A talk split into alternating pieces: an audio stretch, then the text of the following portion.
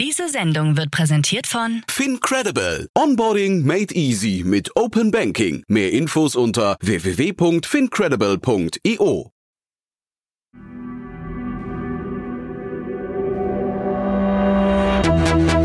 Startup Insider. Hallo und herzlich willkommen beim Angel Talk, unserer neuen monatlichen Rubrik.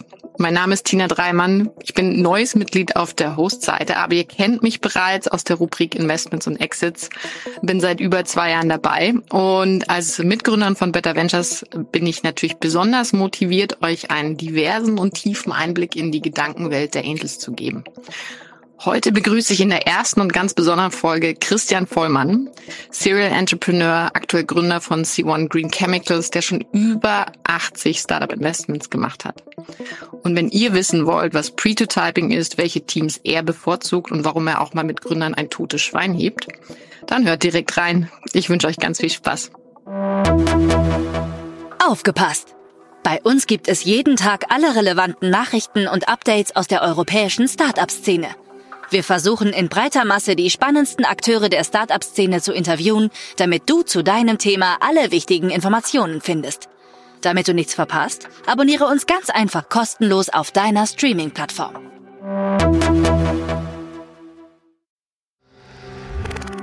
Werbung. Hi, hier ist Paul, Product Manager bei Startup Insider. Willst du wissen, welche Startups aus Hamburg, Mannheim oder vielleicht auch Bielefeld sich mit künstlicher Intelligenz beschäftigen? Oder wie zum Beispiel das Portfolio von Earlybird oder HV Capital aussieht? Entdecke all das und noch viel mehr auf unserer Plattform. Kostenlos und ohne Begrenzungen. Unsere Datenbank umfasst über 20.000 Profile aller relevanten Startups, Investoren und Personen, die darauf warten, von dir entdeckt zu werden. Also, wenn ich dein Interesse geweckt habe, schau einfach mal auf unserer Plattform vorbei unter startupinsider.de/slash insider. Angel Talk. Ja, hi Christian, schön, dass du da bist. Danke vor allem, dass du mein allererster Gast im neuen Format vom Startup Insider bist, dem Angel Talk. Und äh, wir gehen auch direkt über zu dir. Christian Vollmann ist ein bekannter Name in der Gründerszene, aber für die, die dich noch nicht kennen, wo kommst du her, wer bist du und was machst du? Hi Tina, schön, dass es äh, klappt heute. Ja, ich bin der Christian Vollmann und bin Serienunternehmer seit 1999 in Berlin, am Werkeln, am Hasseln, Firmen am Gründen, bisher eigentlich immer digital, also ilove.de, myvideo.de, eDarling, nebenan.de und seit zwei Jahren jetzt im Climate Tech Bereich mit C1. Wir machen grünes Methanol, grüne Chemie, äh, versuchen also die Energiewende mit voranzubringen. Und das ist auch mein, mein, mein Hauptjob, ja. Das ist äh, also Vorstand von C1, Gründer von C1. Das ist das, was ich hauptberuflich mache. Und Business Angel ist tatsächlich immer schon ein Hobby gewesen und war eigentlich auch immer so, dass es eine Nebenbeschäftigung ist, die einfach sehr viel Spaß macht. Ja, das Lustige ist, du hast mir kürzlich mal sogar gesagt, du bist mehr Unternehmer als Investor. Und trotzdem bist du bei über 80 Gründungen beteiligt. Warum? Was treibt dich an? Genau, also das ich muss da, bin ja ganz offen und ehrlich, das war nie eine Strategie dahinter oder ein Masterplan, den ich seit 20 Jahren verfolge. Ja, also mein erstes Angel Investment ist schon über 20 Jahre her und war einfach immer eine Leidenschaft. Also bin da immer meinem Gefühl, meinem Instinkt äh, gefolgt und habe das gemacht, was worauf ich Lust hatte, was mir Spaß gemacht hat, was mich erfüllt hat und ja, here I am, über 85 Beteiligungen und es macht nach wie vor sehr viel Freude. Jetzt äh, sprichst du von Gefühl und Instinkt. Was, was äh, sagen dir diese Gefühle denn oder auf was hörst du genau, wenn du eine Investmententscheidung machst? Also ich glaube, äh, wichtig zu verstehen ist, was die Motivation dahinter ist. Die, ne, warum mhm. mache ich das? Das ist hauptsächlich so, dass es eine Mischung ist aus ich hatte unternehmerisch Erfolg und möchte gerne auch jetzt zurückgeben. Für mich ist das auch irgendwo ein bisschen Generationenvertrag. Ich habe damals von Leuten gelernt, die schon mehr Erfahrung hatten als ich. Mhm. Und ähm, jetzt dreht sich das eben langsam so ein bisschen um, dass ähm, man eben von mir auch was lernen kann und, und die jüngere Generation, das macht einfach sehr viel Spaß, zurückzugeben und zu mentoren, Rat zu geben, mitzuhelfen. Das ist so die eine Motivation. Die zweite ist, man hat einfach das Ohr ganz nah am Gleis, ja, also man ja. ist einfach vorne mit dabei, man kriegt neue Trends mit, man lernt unheimlich viel. Das ist einfach immer wieder eine mega steile Lernkurve, weil man sich mit jedem Angel Investment auch wieder in einen neuen Markt, äh, neues Produkt, neue Lösungen, neues Problem. Ja, am Ende geht's ja immer um Probleme, die wir lösen wollen, äh, quasi reindenken muss und, und da lernt man einfach wahnsinnig viel dabei. Man hat mit Menschen zu tun. Ähm, man kann sich aussuchen, mit welchen Menschen man arbeitet. Das ist natürlich auch das. Das ist Luxus. Genau. Die tolle Freiheit als Angel äh, ist man nur sich selber verpflichtet. Ja, ich bin ein sehr freiheitsliebender Mensch. Ich glaube, das, das wäre auch das, was mich am meisten stören würde, wenn ich jetzt das Geld anderer Leute investieren würde dass ich dann natürlich sofort irgendwie auch rechenschaftsschuldig bin, was auch logisch ist, aber das schränkt mich dann sofort wieder ein. Also ich, ich liebe das, meine eigene Entscheidung zu treffen und äh, man sucht sich die Leute, mit denen man arbeitet, aus. Ähm, das sind wirklich tolle Gründerinnen und Gründer dabei, von denen man dann auch wieder menschlich sehr viel mitnimmt. Genau, und der, die dritte Motivation ist dann, glaube ich, ja, Geld investieren ne, und, und Geld verdienen. will ich gar nicht, äh, will ich gar nicht kleinreden. Ne? Darum geht's natürlich auch. Jetzt hast du erst kürzlich dir Gründer ausgesucht. Wir haben Ende des äh, letzten Jahres mit Better Ventures mit dir zusammen äh, in ein Wärmepumpen-Startup investiert, in Autark. Ähm, kannst du erzählen, wie Etienne Krause und Thies Hansen dich überzeugt haben? Genau, also da in dem Fall war es zum Beispiel so, also ich glaube, da ist wirklich jede Beteiligung ist da ihre eigene Geschichte. Ne? Da gibt es kein Standardmodell, das funktioniert immer so oder so, sondern es ist eigentlich immer eine individuelle Geschichte. In dem Fall war es eben so, dass sie Punkt eins ein großes Problem angehen, mhm. das real existiert. Ja, wir stehen vor der Herausforderung, diese Energiewende hinkriegen zu müssen.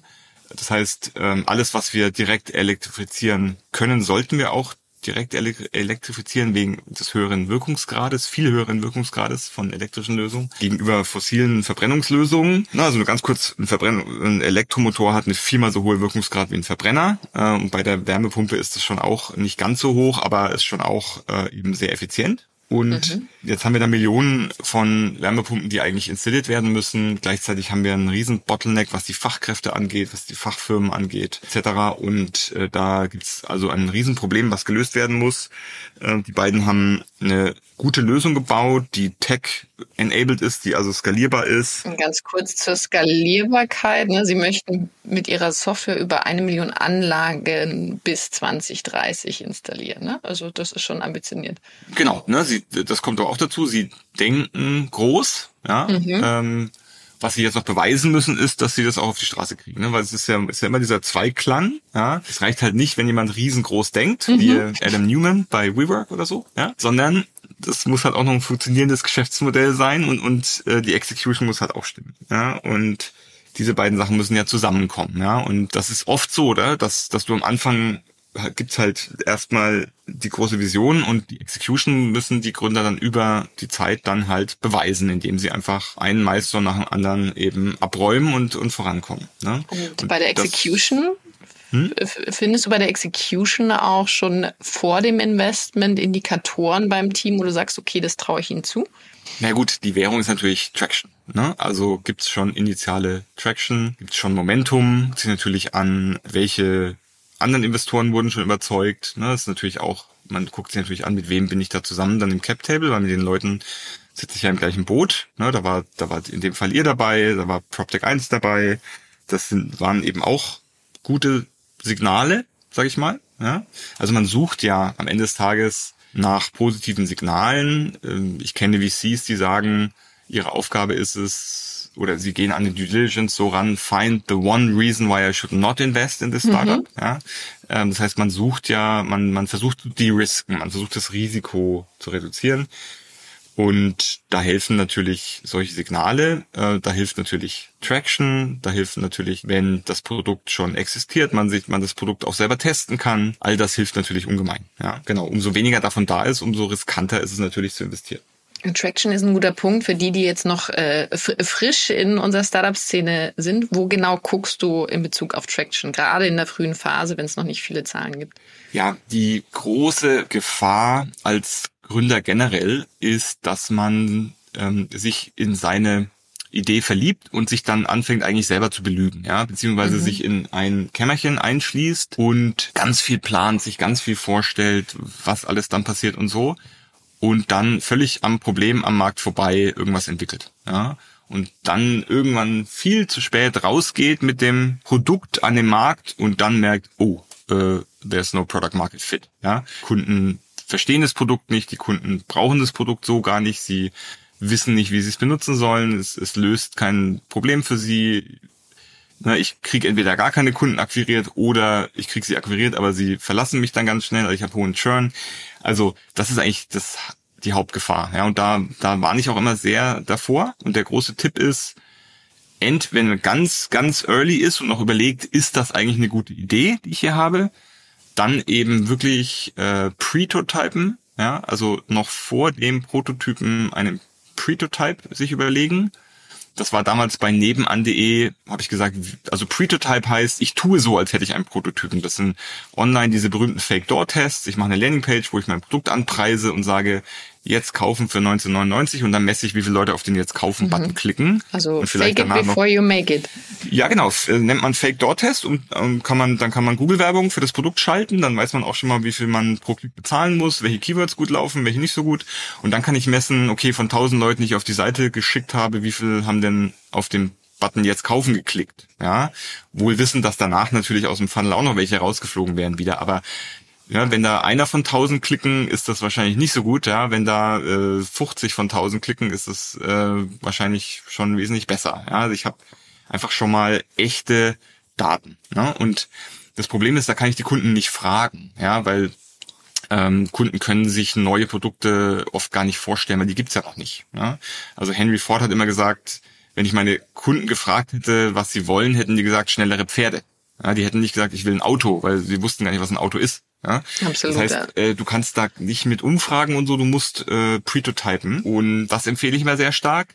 Oder du hast natürlich schon einen Prototypen oder eben eine erste Version und dann guckt man sich eben an, okay, wie, wie sieht denn die Traction auf diesem ersten Produkt aus? Und also das Ziel muss sein, möglichst schnell, möglichst viel Traction zu generieren natürlich die wichtige Frage. Du bist als Unternehmer von digital hin zu Deep Tech gewechselt. Wie prototypest du in dem Bereich? Also habt ihr das bei C1 auch gemacht? Genau. Im Deep Tech Bereich ist es natürlich viel, viel schwieriger. Ja, das ist vollkommen richtig. Da gehst du eher von Technology Readiness Level mhm. zum nächsten. Ja, also es gibt ein, eins bis neun, hat die NASA bei der Mondlandung entwickelt. Eins ist eben, wir haben die Idee, wir bauen eine Rakete, die zum Mond fliegt und neun ist, die Rakete fliegt tatsächlich zum Mond und ich kann eine zweite bauen, die das dann wieder tut und ich habe einen etablierten Prozess. Und da in der, jetzt zum Beispiel bei Chemie ist es so, dass Level eins ist eben die Idee, Level zwei ist dann der erste Versuch im Reagenzglas, ja, und etc. pp. Und dann geht's, dann geht's irgendwann Level 5 ist dann zum ersten Mal in einer chemischen Produktionsanlage, aber noch im Batch-Verfahren. Level 6 mhm. ist dann kontinuierlich.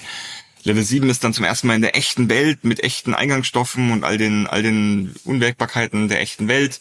Und so geht's Schritt für Schritt und man muss immer versuchen, eben mit möglichst wenig Ressourcen möglichst schnell den nächsten Level zu erreichen. Ja, und das ist da, das ist eigentlich die Traction im, im Deep Tech und die Kunst in Deep Tech. Jetzt äh, gibt natürlich aktuell im Investmentumfeld bestimmte Buzzwords, ne, wie künstliche Intelligenz. Autark hat auch klar geäußert, ne, sie arbeiten mit künstlicher Intelligenz und sogar mit LIDAR-Scannern. Ist so etwas relevant für dich? Also ich, ich bin keiner, der jetzt Buzzwords hinterher rennt. Ja? Mhm. Ich bin wirklich sehr stark darauf fokussiert, löst das ein echtes Problem. Ja? Deswegen habe ich mich zum Beispiel von dem ganzen Krypto- und Bitcoin-Zeug bisher sehr ferngehalten, weil ich immer noch nicht das Problem in der realen Welt sehe, das gelöst wird. Ja, außer für Drogenbosse, äh, Menschenhändler und vielleicht underbanked Leute in äh, Afrika oder sonst wo. Ja, da mag mhm. es einen Anwendungscase geben, aber den kann ich auch mit M-Pesa oder so lösen in meinen Augen. Ja, also ich glaube, da ich glaube, da ist was. Ja, also ich, ja. ich sag nicht, also vor allem Blockchain als Trust Engine und so. Ich glaube schon, dass da was ist, vor allem dann so auf Ethereum und so aufbauend. Ja, aber jetzt rein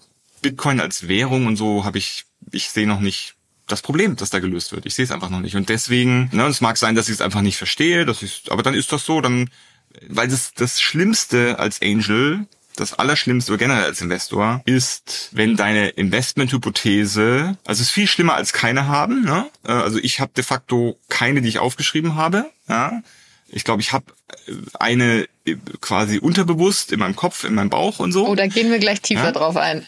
Genau. Was aber viel schlimmer ist als keine haben, so wie ich, ist Fear of Missing Out. Als okay, FOMO, Investmentstrategie, ja. ja. Das ist das Allerschlimmste. Und das ist genau das. Jetzt wird die Kuh durchs Dorf getrieben, jetzt die nächste und ich muss immer aufspringen. Das, da mache ich das schon zu lange, als dass ich gesehen habe, das funktioniert nur, wenn du ganz vorne in der Kurve bist, dann bist du, dann funktioniert das. Aber äh, jedem Trend hinterher zu rennen, ist, ist exakt falsch. Ja? Also ich habe mich auch in meinem gesamten Leben immer eher antizyklisch verhalten. Ja, also immer wenn alle Leute in eine Richtung gerannt sind, da habe ich gedacht, warte mal, äh, lass mal in genau in die andere Richtung gucken. Ja, weil dieser Herdentrieb glaube ich nicht dran. Ne? Das heißt Kein- nicht, dass kein ich keine, das heißt nicht, dass ich keine AI-Investments mache oder dass ich ja zum Beispiel LegalOS, das ist die die Lilian Breidenbach und die Charlotte Kufus, ja, die machen da einen sehr sehr coolen Job oder Oxolo, ja, ich habe auch Mhm. äh, jetzt das erste Investment im, im Quantum Computing Bereich gemacht mit Quantum Industries, Wow, da geht's Respekt. um da geht's quasi, ist aber auch eher so quasi die, die Picks and Shovels, also ne, so die Infrastruktur. Da geht's um Quantum Encryption, ja. Also das ist ja, wenn Quantencomputer kommen, dann können wir alle Verschlüsselungstechnologien, die wir heute haben, in die Tonne treten, funktionieren alle nicht mehr, äh, brauchen wir neue und Quantum Industries entwickelt eben Quantum Encryption Technology. Also ja, aber ich ich renne jetzt nicht, das habe ich nicht gemacht, weil ich weil ich diesem Trend hinterher renne, sondern weil das gute Teams sind, die die echte Probleme lösen. Ja? Fantastisch. Und genau deswegen machen wir den Angel Talk, dass wir wirklich in die ungeschriebenen Gedankenmuster eintauchen. Du sagtest gerade, ich habe keine Strategie, aber irgendwo im Bauch und Kopf ist doch eine. Ne? Also wenn du die zusammenfassen müsstest in Faktoren und Erfolgsrezepte, was macht Strategievollmann aus? Genau, also grundsätzlich glaube ich, dass der Satz Culture eats Strategy for Breakfast absolut wahr ist. Ich glaube, viel wichtiger als Strategie ist tatsächlich die Kultur. Ja, sowohl in, wenn du ein Startup gründest, ähm, welche Kultur baust du? Und Kultur bedeutet, wie verhalten die Leute sich, wenn du nicht im Raum bist? Ja? Wie siehst du das, wie, wenn du nicht im Raum bist? Nee, das, das siehst du nicht, aber das hat Konsequenzen. Ja, das, das macht es ja so schwierig, dass es, dass es eben sehr schwer messbar ist, weil du es eben ja nicht nicht wirklich siehst, aber es hat eben Konsequenzen. Ja, also wenn du halt gute Leute hast und die motiviert sind und die gut zusammenarbeiten, ja, und das, wenn die empowered sind, wenn die auch wissen, wo, wo, wo geht's lang, ja, wenn die, wenn die sich dann entwickeln können, etc., wenn das alles stimmt, dann verhalten die sich eben positiv im Sinne des Unternehmens, ja. Und dann ist eben nicht polit politische Spielchen und Intrigen und Gossip und ich will den anderen, also Ellbogenkultur und ich will den anderen eher niedermachen, sondern es ist eben Teamwork und wir arbeiten gemeinsam als Team im Sinne der Firma und im Sinne des Ziels, das wir verfolgen. Und das ist eben die Kunst, ja. Und das kannst du aber auch aufs Angel-Dasein eigentlich anwenden. Also ich habe ja nicht gesagt, dass ich gar keine Strategie habe. Ich habe gesagt, ich habe keine niedergeschriebene aufgeschrieben, Investment-Hypothese oder, Ja. oder mehrere Hypothesen, wie die Welt in zehn Jahren aussieht. Das habe ich nicht explizit aufgeschrieben, sondern ich glaube wirklich, dass es, dass ich da eher wertegetrieben vorgehe. Ja, dass ich also sage, ich würde, ich möchte mit Menschen zusammenarbeiten, die, auf die ich mich verlassen kann, ja, wo ich sage, deren Wort, da, da brauche ich jetzt nicht unbedingt für alles einen Vertrag, sondern ich kann mich auch auf deren Wort verlassen. Wenn wir einen Handshake-Deal haben, dann halten die sich da dran. Ja, ich äh, No Asshole Policy, ja, also ist meine Lebenszeit zu schade, äh, um mich mit irgendwelchen Idioten gesagt. rumzuschlagen, sondern ich ne, möchte einfach mit sympathischen, smarten Menschen arbeiten, was mir sehr wichtig ist. Ich suche nach authentischen Gründer und Gründerinnen Persönlichkeiten. Ja, dass die müssen authentisch sein. Das heißt vor allem für mich, dass die am Ende des Tages intrinsisch motiviert sein müssen. Ja, beziehungsweise ist das für mich eine der Kernvoraussetzungen für Erfolg äh, in dem Bereich. Ja, weil nur wenn du intrinsisch motiviert bist, wenn du, wenn du, wenn es dir um die Sache geht, wenn du wirklich das Problem lösen willst, ja, im Kern. Nur daraus kannst du dann auch die notwendige Resilienz schöpfen. Und das ist auch wieder dieses ein Key Ingredient. Es benötigt einfach sehr viel Resilienz. Ja, du kriegst einfach 50 Das Mal auf die Marathon. Fresse und du musst 50 Mal wieder aufstehen und weitermachen. Ja, also aufstehen, weitermachen. Das ist am Ende des Tages, worauf es ankommt. Und das ist wenn, ja, wenn Gründer, die quasi nur reich werden wollen und scheißegal welche Idee, das wird dann sehr schnell sehr dünn, ja, als, als Motivationsgrundlage. Es funktioniert vielleicht beim ersten Mal, ist auch so mein Learning, ja, aber schon beim zweiten Mal wird es sehr, sehr shallow und, und trägt dann eigentlich nicht mehr. Ja. Und das macht Und weniger das- Spaß. Genau. Und wenn ich mir so die, die Teams angucke, in die ich investiert habe, dann gibt's da auch, glaube ich, so zwei, also zum einen gibt's natürlich viele verschiedene Branchen. Ne? Ich habe in ich habe viel in jetzt zuletzt vor allem eben viel in Climate und Green Tech gemacht. Ja, ich habe davor auch viel im, im, im E-Health Medical Bereich gemacht. Ich habe viel im Impact Bereich gemacht. Ähm, da gibt's natürlich gewisse gewisse Muster und dann gibt's aber auch diese Muster, dass es sind entweder diese wirklich sehr jung, sehr hungrig, wo ich mich eigentlich als als junger Mensch wiedererkenne. So war ich damals auch, ja. Also WHU-Studium und dann total jung und hungrig, ja. Und jetzt Vollgas und mit wenig Erfahrung, ja, sehr naiv auch oft, ja, sehr, man könnte jetzt sagen blauäugig, ja, aber da, aber natürlich dadurch auch extrem optimistisch, extrem positiv und eben, ne, quasi einfach Tag und Nacht arbeitend, also Vollgas auf allen Ebenen. Entweder sind es so diese Art von Teams, ja, wo ich sage, ja, die haben den Drive, die haben diese diese Leidenschaft, die wollen unbedingt. Da kenne ich mich den den jungen Christian von damals irgendwie wieder. Ja, das das sind äh, so Teams oder es sind dann eher so die Kategorie, also da, um ein paar Beispiele auch mal zu nennen, ja, sonst wird es vielleicht so ein bisschen trocken, ne? Das ist so mhm. ein Team, ähm, weiß ich nicht, jetzt zum Beispiel Power Us, ja, ähm, Julian Lindinger und, und, und Co. oder Floy, äh, Benedikt und, und äh, Konsorten oder, oder Martha. Also das, das sind dann wirklich, wie gesagt, so total smarte, junge, hungrige Teams, die in ihren Märkten, ne, also ähm, Floy ähm, hat wirklich eine coole Innovation in der Radiologie, wo sie quasi AI jetzt in, in die Radiologie integrieren, so dass der Patient da eine Zweitmeinung bekommt. Also es geht nicht darum, den Arzt zu ersetzen, sondern eine AI-Zweitmeinung, für die der Patient dann bezahlt, weil er eben mhm. höhere Sicherheit hat. Sehr intelligentes Geschäftsmodell auch.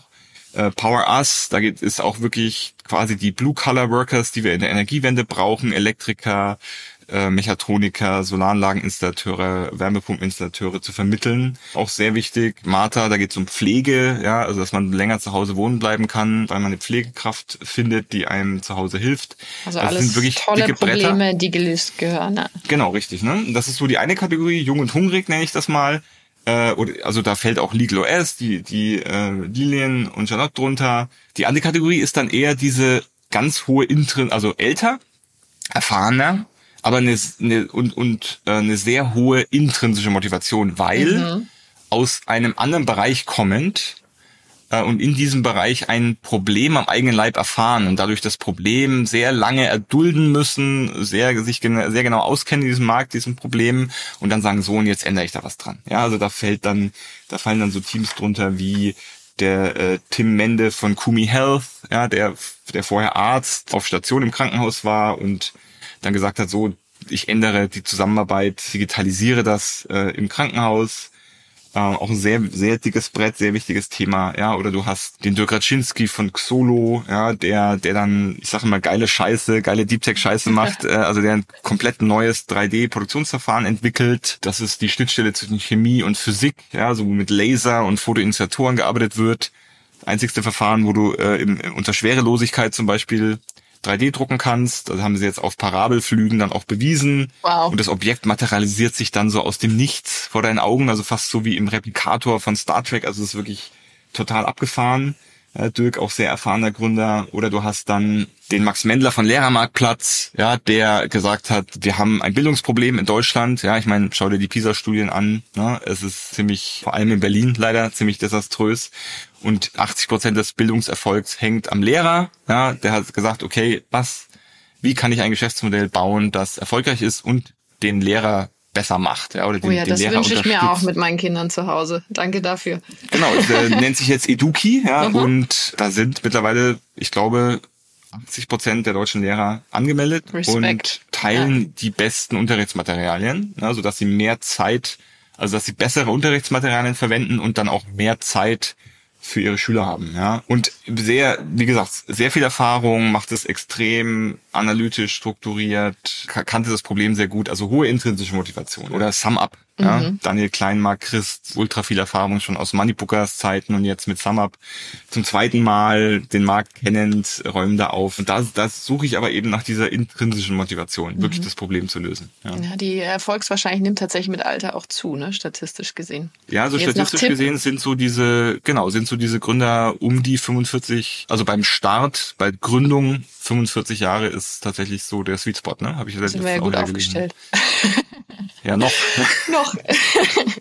Du, ein Tipp an die äh, jungen Hungrigen da draußen. Ähm, dein Motto ist Be the change you want to see. Für dieses Jahr jetzt, äh, welche Veränderungen würdest du denn gerne in der Startup-Szene sehen? Das ist eine große Frage, ja. Welche Veränderungen würde ich gerne sehen? Ich denke auch immer ein bisschen im Ökosystem und, und auf noch so einer, auf so einer Metaebene. Und da ist es mhm. schon so, dass äh, ich mich äh, total freuen würde, wenn wir mit C1 also mit, mit C1, äh, Carbon.one ist die, ist die Domain, versuchen wir grünes Methanol, also einen völlig neuen Herstellungsprozess für grünes Methanol zu verwirklichen. Die große Vision dahinter ist, dass du mit grünem Methanol, das also zirkulär hergestellt und nicht fossil hergestellt ist, alles, im Prinzip alles ersetzen kannst, was wir heute mit Gas, Kohle, Öl machen. Ja, wir, wir reden dann natürlich von gigantomanischen Mengen, ist auch klar, aber im Prinzip kannst du sowohl alles, was wir wo wir das als Treibstoff als auch als Eingangsstoff in die äh, Chemieproduktion von kohlenstoffbasierten Produkten wie Plastik, Farben, Lacken, Dämmstoffen und so weiter kannst du alles damit, kannst du alles auch mit grünem mhm. Methanol machen. könntest eine riesengroße kohlenstoffbasierte Kreislaufwirtschaft etablieren, ja. Das ist ein riesengroßer Hebel auf das Problem, was wir haben, nämlich, dass wir total abhängig sind, wie ein Junkie von dem Zeug. Ja, äh, unser, wenn du rausguckst, äh, wenn du dich umschaust, alles was du, also fast, ich habe letztens wieder gelesen, ein Drittel des weltweiten GDPs basiert auf Katalyse. Ja, mhm. warum ist das so? Weil auch Erdölraffinerien eine Katalyse ist etc. Also äh, der Großteil unseres Wohlstandes basiert darauf, dass wir die letzten 150 Jahre Öl, Gas, Kohle aus der Erde geholt haben und damit sowohl Energie gewonnen als auch Produkte hergestellt haben. Ja? Und das müssen wir jetzt ändern, sonst, wir kennen alle das Problem, es reichert sich als CO2 in der Atmosphäre an und das fährt dann die Menschheit, nicht den Planeten. Ja? Der Planet schüttelt sich einmal und dann geht's weiter. äh, die Mensch, das fährt die Menschheit gegen die Wand. Und äh, das ist unsere Motivation. Deswegen machen wir C1, ja. Und das ist ein dickes Brett, das sind, sind harte Probleme und du brauchst da sehr viel Deep Tech Hardware, neue Katalysen, also wirklich sehr R&D-lastige, forschungslastige Dinge. Und jetzt ist es so, dass ich mir wünschen würde, dass ob, ob C1 erfolgreich wird oder nicht, ja, das, das wissen wir heute noch nicht. Ja, das, das weiß ich leider erst in fünf bis zehn Jahren. Aber unabhängig davon würde ich mir halt total wünschen, dass äh, völlig egal, ob's wie es ausgeht, dass ich da oder wir als Team, wir versuchen hier ja an der Stelle eigentlich das Beste aus zwei Welten zu vereinen eigentlich sogar aus drei, nämlich aus die beste Forschung, ja, also Cutting Edge, neue, neue quantenchemische Simulationen und, und, und neue Katalysen, Cutting Edge Forschung, die wir echt gute haben in Deutschland, zu verbinden mit der Geschw Umsetzungsgeschwindigkeit, Agilität, Pragmatismus, äh, Can-Do-Attitude eines Startups, ja, auch dem Sense of Urgency, ja, und dann wahrscheinlich sogar noch die dritte Welt, nämlich die Industriewelt. Ja, nämlich ja, dann ja. das auch in große Anlagen zu überführen, die dann eben nicht ständig ausfallen, sondern 92 Prozent der Zeit eines Jahres durchlaufen. Ja, also das ist so der durchschnittliche Load Factor, den man da in der chemischen Industrie ansetzt. Also jede, jede, jede Minute, die in der Anlage stillsteht, ist natürlich äh, CAPEX, die nicht genutzt wird. Ja, das will man natürlich nicht. Also das heißt, diese industrielle Erfahrung, das dann auch zu zu skalieren, zu betreiben. Okay. Ja, diese drei Welten wollen wir eigentlich verbinden. Und dabei wäre es natürlich total schön, wenn wir, wenn wir tatsächlich Leute inspirieren, es uns nachzutun. Also vor allem eben äh, erfahrene Gründerinnen und Gründer, wahrscheinlich auch eher so äh, jenseits der 30, ja, vielleicht gerne auch jenseits der 40 oder sogar jenseits der 50, auch gerne, die eben ihre Erfahrungen als Gründer einbringen, ihren, ihre Erfahrung, ihr Netzwerk, ihre Skills ja, ihre Kontakte, gerne auch ihr, ihr eigenes Geld, ja, um sich Wissenschaftler und Innovationen zu schnappen, um diese interdisziplinären Teams zu formen, um wirklich diese Deep Tech Startups anzuschieben. Weil ich glaube, mhm. das ist die nächste, das ist die nächste Frontier. Ja. Ja, spannend. Das ist ja auch ein Thema, wo wir gemeinsam im Beirat für junge digitale Wirtschaft arbeiten und beraten. Das finde ich super. Also ist Dein impliziter Tipp an alle WHU-Gründer und Gründerinnen da draußen, äh, sucht euch nicht eure besten Freunde, sondern, sondern geht an die Wissenschaftler ran und treibt die wichtigen Themen schnell in die Industrie rein. Ne? Jetzt ist aber spannend, weil du bist ja selber genau in dem Bereich ein erfolgreicher Gründer. Und worauf sollten die Teams da draußen achten? Was waren die größten Learnings in deinen letzten fünf Gründungen, damit wir quasi auf Schultern der Riesen aufbauen können? Ja, also die, du meinst jetzt speziell in diesem, in diesem Deep Tech. Äh, ja, nicht, Bereich, nicht oder? nur, ne? Also was, was hast du gelernt als Unternehmer und äh, was einfach jeder neue Gründer da draußen ähm, schon mal weiß und dann auch beachten kann. Ne? Ich bin großer Freund, äh, dass wir nicht alle die gleichen Fehler machen. Genau. Also die Liste ist natürlich sehr, sehr lang. Ne? Das ist ein bisschen immer die Frage, wo fängt man da überhaupt an. Aber seid, seid sehr achtsam bei der Auswahl eurer Mitgründer. Ja, zusammen gründen ist ein bisschen, ist fast ein bisschen wie eine Hochzeit. Ja, also man verbringt sehr viel Zeit miteinander. Man geht durch, durch Höhen und Tiefen. Und ja. man geht sogar zusammen zum Abend. Genau. Richtig. Hoffentlich nur einmal am Anfang, ja, und Ja. nicht, nicht am Ende nochmal, um den Insolvenzantrag zu stellen. Ähm, also wenn es doof läuft, geht man sogar zweimal zum Amt. Aber also es ist wirklich eine lange Reise und es läuft nie so, wie man sich das initial vorstellt. Ja, also da gibt's ein Ding, das nennt sich Realität und die wirft einen immer ständig neue Herausforderungen in den Weg. Ja, Mike Tyson everyone has a plan until they get punched in the face. Ja. Plan, also Plan ist schon wichtig, aber dann eben immer auch noch die Flexibilität haben, wenn es dann doch anders kommt, muss man halt schnell reagieren. Da muss man sich im Gründerteam vertrauen können. Also sorgfältige, sorgfältige Auswahl der, der Mitgründer. Ne? Dann aber auch natürlich auch die ersten 10 bis 20 Leute, die man einstellt, die definieren natürlich mit so die Kultur, also da sehr sorgfältig äh, vorgehen. Dann glaube ich, äh, da draußen funktioniert ganz, ganz viel über Vertrauen. Ja, auch wenn ein Investor bei euch investiert, dann tut er das, wenn er irgendwie euch vertraut. Ja, das Vertrauen ist am Ende die Währung. Ohne Vertrauen funktioniert es gar nicht mehr. Und das Problem mit Vertrauen ist, dass es eben Zeit braucht, es aufzubauen, aber eben extrem schnell verloren gehen kann. Ja? Vertrauen baut man auf, ne, indem man sagt, was man tut und tut, was man sagt und das kontinuierlich über einen langen Zeitraum, ja, indem man transparent ist, indem man verlässlich ist, zu seinem Wort steht. Da gehört dann zum Beispiel so Sachen dazu wie Reporting.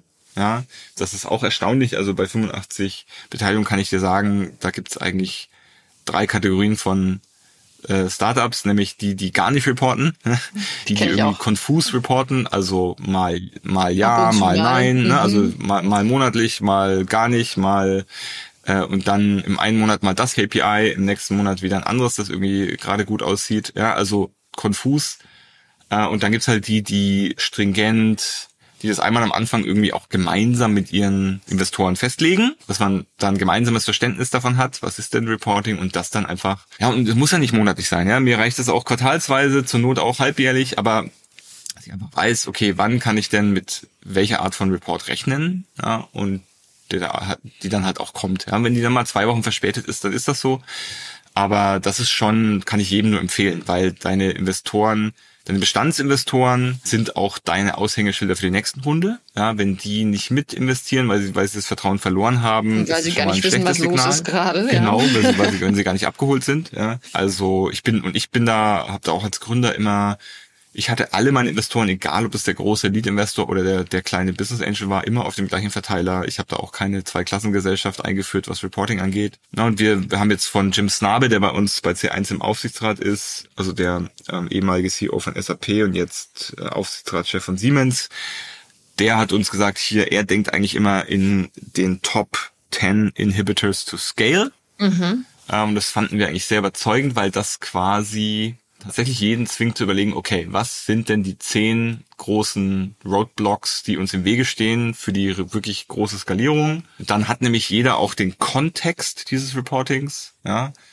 Und also dann benennt man die, dann sagt man auch so what, also wenn wir das nicht gelöst kriegen, was Was passiert was dann? ist ne? die Konsequenz, genau, ne? Und warum ist es dann ein Inhibitor eigentlich, ja? Mhm, super und dann reportet man, wo stehen wir denn da, ja? Und dann, hat- Ja, dann hat man ein Ampelsystem, rot, äh, orange, grün, ja? Das auf einer Slide sehe ich sofort, wo steht das Startup bei den zehn größten Herausforderungen.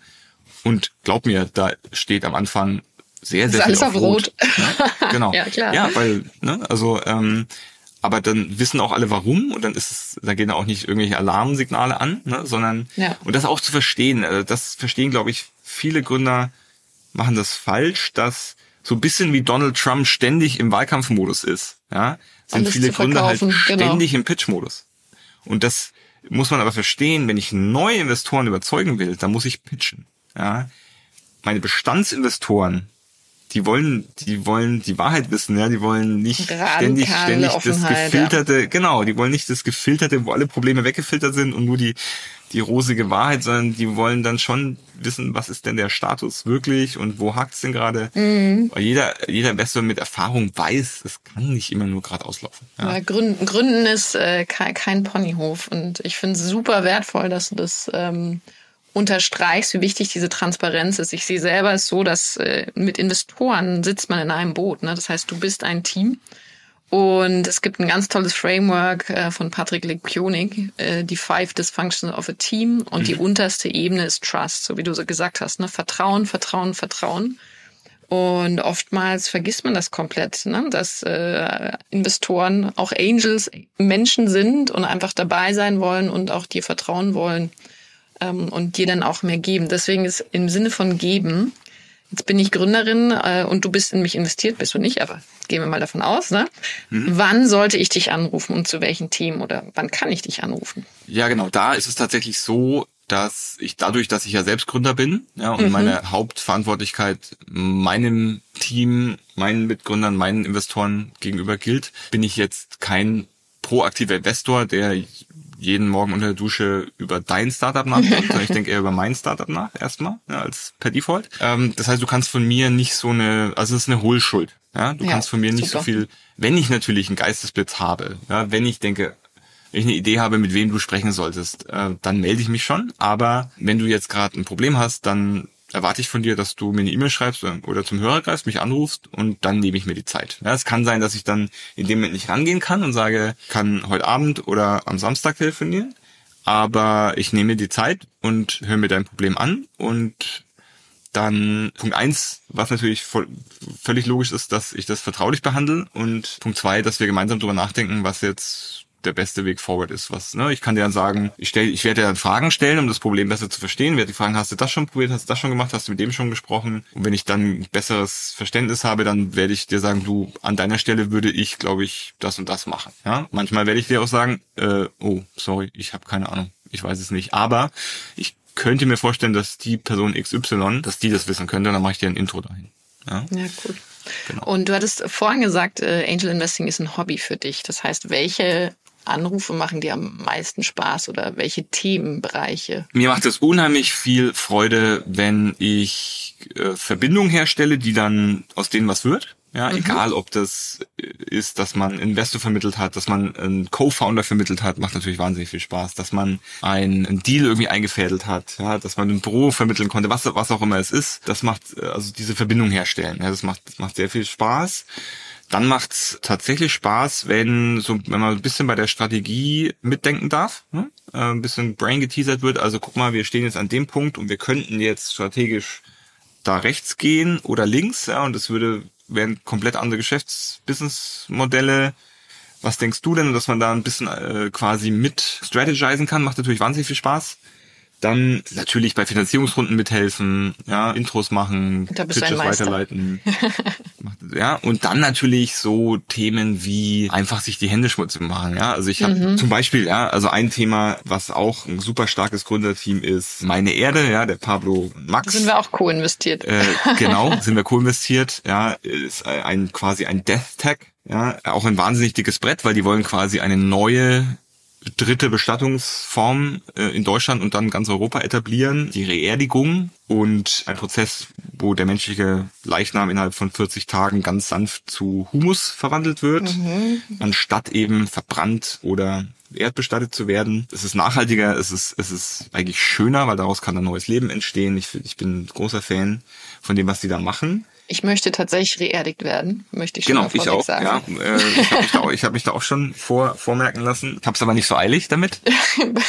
genau, und da, da war ich am Anfang äh, sehr aktiv dabei und äh, das, das war das war vor C1 muss ich dazu sagen. Ne? Da hatte ich so eine Phase, wo ich ein bisschen mehr Zeit hatte und da habe ich zum Beispiel damals die äh, ja äh, den den erst also den Test, wo wir ein totes Schwein in unserem Prototypen reingelegt haben, um zu gucken, ähm, ne, wie, wie, wie funktioniert das, wie lange dauert das. Hast du das Schwein mit Äh, ich reingelegt? hab das, da gibt's Bilder, wie ich das Schwein mit reinlege. Ja? oh, Und, die, die darfst du mir ähm, gerne schicken.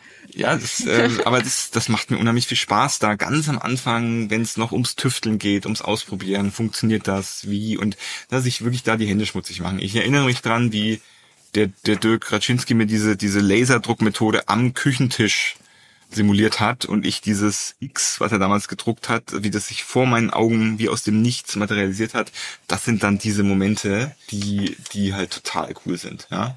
Oder dann einfach diese tollen Themen, an denen wir arbeiten. Ne? Also ob es dieser Spaziergang ist, bei dem der Ali von Inkit mich überzeugt hat zu investieren. Ne? Weil Ali ist ja eine Wahnsinns-Gründergeschichte von einem Gründer mit Migrationshintergrund, der es wirklich in Deutschland jetzt ganz weit nach vorne geschafft hat. Ne? Da freue ich mich jedes Mal drüber wie er da das Disney des 21. Jahrhunderts baut gerade. Ja, oder ähm, der Bodo Sieber, der Deutscher in Südafrika ist und da in Südafrika mit Tech Marshall eine, eine echt coole, profitable Firma aufgebaut hat. Ja, wir haben dann so auch so Impact-Themen, die wahnsinnig viel Spaß machen, ja. Äh, Mit, mit Aidu, also der Bernd Rockendorf und der Arne Blackvan, die mit Aidu quasi eine tolle Lösung für so Dumbphones eigentlich gebaut haben, ja, mit der, mit denen quasi jetzt schon über 350.000 Kinder in Kenia und demnächst auch anderen afrikanischen Ländern rechnen, schreiben, lernen, also die, ne, die, die Grundrechenarten und, und lesen und schreiben lernen äh, und da und da wirklich viel bessere Lernerfolge haben und damit ein riesen Impact äh, kreiert wird. Ja, wenn wenn da die, wir wissen alle, ne, Bildung ist ist absolute Foundation for everything. Ein Schlüssel, das ist ein Schlüssel Ja, für alles. Genau. Ja. Na, oder der Alexander Puty, der mit Spark Global die Lebensmittelverschwendung angeht. Ja, der Felix Oldenburg, der mit Because digitale Stiftungen ermöglicht. Ja, der Markus Müller, der mit Nui Care den pflegenden Angehörigen hilft. Also Holy, ja, ist eine Firma, die Kohlefaser Recycling macht, dass wir also diese ganzen Kohlefasern, die in den Windrotorblättern, aber auch in ganz vielen anderen Sachen drin sind, nicht, nicht wegwerfen müssen. Ein ganz schwieriges Recycling-Thema, sondern dass wir die wiederverwenden können. Ja, also die, die, die Liste geht da weiter und weiter, ne? Ja, EcoWorks, also der Emanuel Heisenberg, der, der serielle Gebäudesanierung macht, auch eine, ist ja auch ein riesen CO2-Thema. Carbon Atlantis, Neocarbon sind zwei Direct Capture Startups, ja, also ich glaube auch da müssen wir äh, rein, ja, auch wenn das wirklich dicke Bretter sind. Aber das, das macht halt, das ist das, was die Faszination von Angel Investing ausmacht. Ja, in so viele Und dass verschiedene das Spaß Themen macht. Mitzuhelfen, dabei zu sein, zu lernen. Ähm, ja, und, und das i-Tüpfelchen ist, wenn man dann noch eben da mithelfen kann, weil man die Intro gemacht hat, die funktioniert hat, weil man den Deal eingefädelt hat, weil man hier an der richtigen Stelle den richtigen Rat geben konnte, dann macht das einfach äh, wahnsinnig viel Spaß. Das ist ein wahnsinnig, wahnsinnig schönes Schlusswort zum Ende. Und ich sag vor allem dir danke, dass du so ein hohes Verständnis für Probleme hast und so viele, also über 80 Startups auf ihrem Weg begleitest oder schon begleitet hast. Und ich glaube, dass die Gründer und Gründerinnen da draußen ganz viel mitnehmen konnten aus äh, Kultur- und Problemorientierung und auch selbst der ein oder andere Angel-Investor von dir lernen wird im Sinne der Hoch Hohlschuld und äh, wie wir die Welt noch positiv verändern können. Ich werde jetzt trotzdem äh, mit drei Fragen schließen, die ich immer stellen werde. Nämlich äh, das erste ist, welches Buch kannst du den Teams da draußen empfehlen? Ja, das ist jetzt ein, ähm, meine Buchempfehlung ist eine sehr Deep Tech-lastige, aber es ist wirklich ein tolles Buch. Gibt's nur auf Englisch, ist nicht in Deutsch übersetzt worden. Nennt sich äh, The Alchemy of Air und ist die Geschichte, wie damals äh, Fritz Haber als Chemiker und Karl Bosch als Ingenieur die de facto die Menschheit oder wirklich Millionen von Menschen vor dem Hungertod gerettet haben, indem sie erfunden haben, wie man Stickstoff aus der Luft fixiert, um daraus unter anderem Düngemittel zu machen. Weil damals ging nämlich der natürliche Dünger zu Ende, äh, Anfang, also so um, um 1900. Und es drohte also wirklich eine weltweite Hungersnot und Katastrophe. Und das ist ein absoluter Krimi, das zu lesen, weil die muss, Fritz Haber musste nicht nur diese Chemie erfinden, sondern diese Chemie hat nur funktioniert bei 200 Atmosphären Druck, 200 Bar. Und damals war der Dampfkessel einer Lokomotive das höchste der Gefühle und der hat 20 Bar ausgehalten. Das heißt, Karl Bosch musste die komplette, das komplette Engineering, Hochdruck, Chemie, also alle Rohre, Ventile, Reaktoren und so weiter, ist ihm ständig buchstäblich im wahrsten Sinne des Wortes um die Ohren geflogen. Und er musste das alles komplett neu erfinden und, und das dann noch während der Erste Weltkrieg dann irgendwann getobt hat. Und also es ist ein absoluter Krimi. Kann ich nur empfehlen. Kommt auf meine Leseliste. Jetzt äh, eine Sache, die fast niemand über dich weiß. Ähm, also äh, was tatsächlich, glaube ich, so gut wie keiner weiß, ist, dass ich, dass ich sehr gerne ins Ballett gehe und mir Ballett angucke. Und zwar egal, ob das jetzt modern ist, äh, Malakowski and Friends oder äh, ob das klassisch ist, Nussknacker, Romeo und Julia, großer, ich bin auch großer Shakespeare-Fan. Ähm, oh. Aber ja, bei Ballett ist einfach für mich, also was ich auch noch einen Tipp, äh, ich dann noch ganz kurz ausholen darf, was was wir jetzt, was ich jetzt seit Jahren anwende, ist äh, der sogenannte Gallup Strength Finder. Mhm, das ist ein Framework, wo du quasi im Team macht jeder einen Persönlichkeitstest und dann hast du deine Top 5 Strength und auch von deinen Teammates und dann sieht man auch, wer, wie man sich ergänzt oder eben auch nicht, was noch fehlt im Team etc. Das hat uns äh, sehr geholfen, darüber zu sprechen. Und eine meiner Top 3 Strengths ist Höchstleistung. Und ich glaube, das ist das, was mich am Ballett fasziniert. Ja, dass ich, für mich ist das einfach, äh, ich bewundere diese Körperbeherrschung auf eben absolutem Höchstleistungsniveau. Ja? Oder auch also das Ballett, das ist auch bei Eiskunstlauf, ja. Also ich erinnere mich an die, das war glaube ich die Olympiade in Sochi, Krieg äh, wo, das, wo das deutsche Team ja, ähm, damals die Goldmedaille erlaufen hat. Ja. Und diese, diese vier Minuten kann ich jedem empfehlen. Also ich habe jedes Mal, wenn ich mir das angucke, habe ich Pipi in den Augen. Ja. Mhm. Ich finde das einfach, weil dieses Höchstleistung und man trainiert drei Jahre für vier Minuten. Ja, und das sind diese vier Minuten, wo alles perfekt läuft und das, ich weiß nicht, das ist, finde ich einfach super. Wow.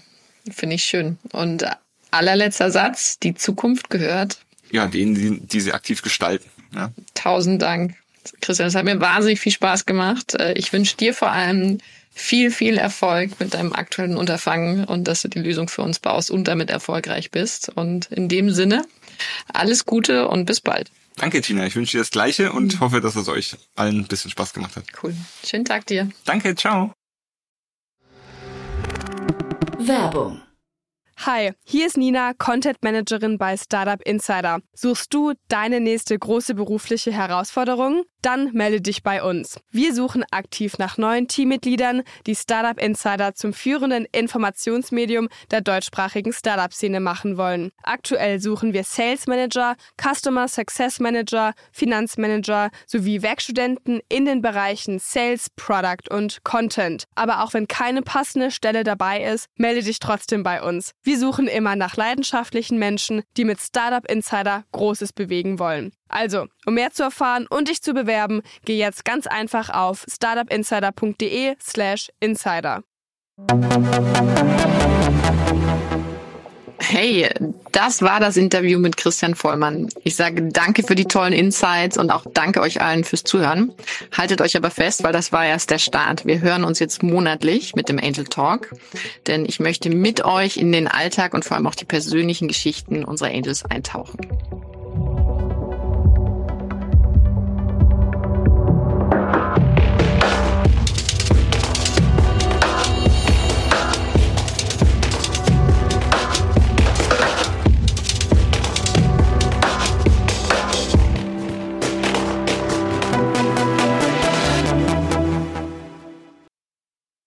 Diese Sendung wurde präsentiert von Fincredible. Onboarding made easy mit Open Banking. Mehr Infos unter www.fincredible.io.